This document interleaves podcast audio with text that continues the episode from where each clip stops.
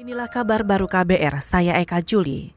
Saudara pasien positif COVID-19 atau virus corona di Indonesia bertambah 13 orang. Juru bicara penanganan COVID-19 Ahmad Yuryanto mengatakan, dengan tambahan ini, jumlah kasus di Indonesia berjumlah 19 pasien. Jumlah kasus yang terkonfirmasi positif sebanyak 19.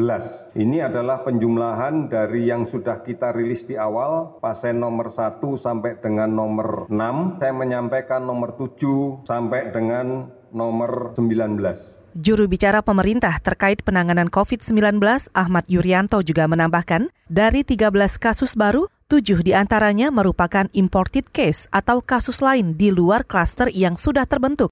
Sedangkan untuk rentang usia pasien bervariasi, mulai dari 17 tahun hingga 50 tahun. Saudara Kementerian Pekerjaan Umum dan Perumahan Rakyat atau PUPR pekan ini memulai pembangunan fasilitas observasi dan isolasi untuk pengendalian penyakit infeksi menular di Pulau Galang, Batam, Kepulauan Riau.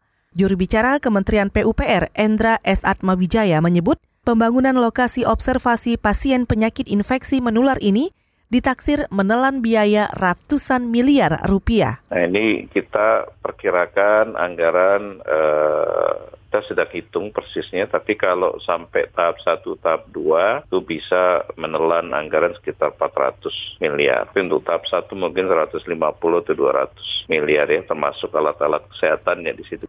Juru bicara Kementerian PUPR Endra S. Atmawijaya juga menambahkan, saat ini Kementerian PUPR masih harus berkoordinasi dengan Kementerian Kesehatan untuk membahas standar bangunan rumah sakit.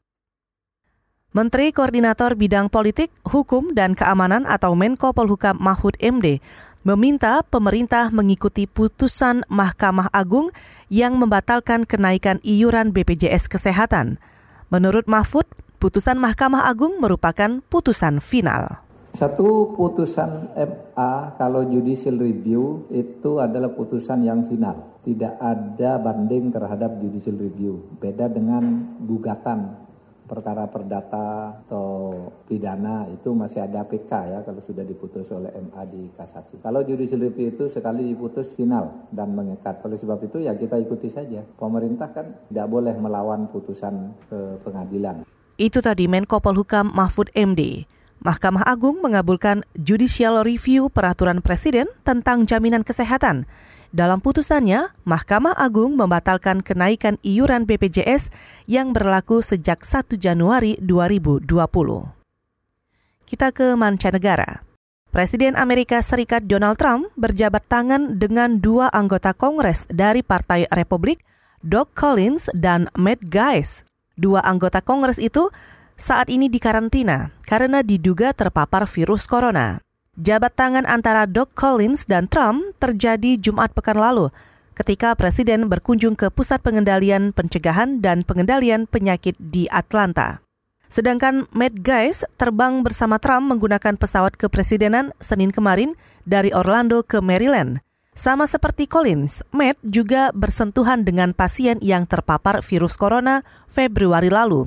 Senin kemarin keduanya diumumkan di karantina karena kontak langsung dengan seseorang yang sudah didiagnosa terkena COVID-19. Saudara demikian kabar baru, saya Eka Juli.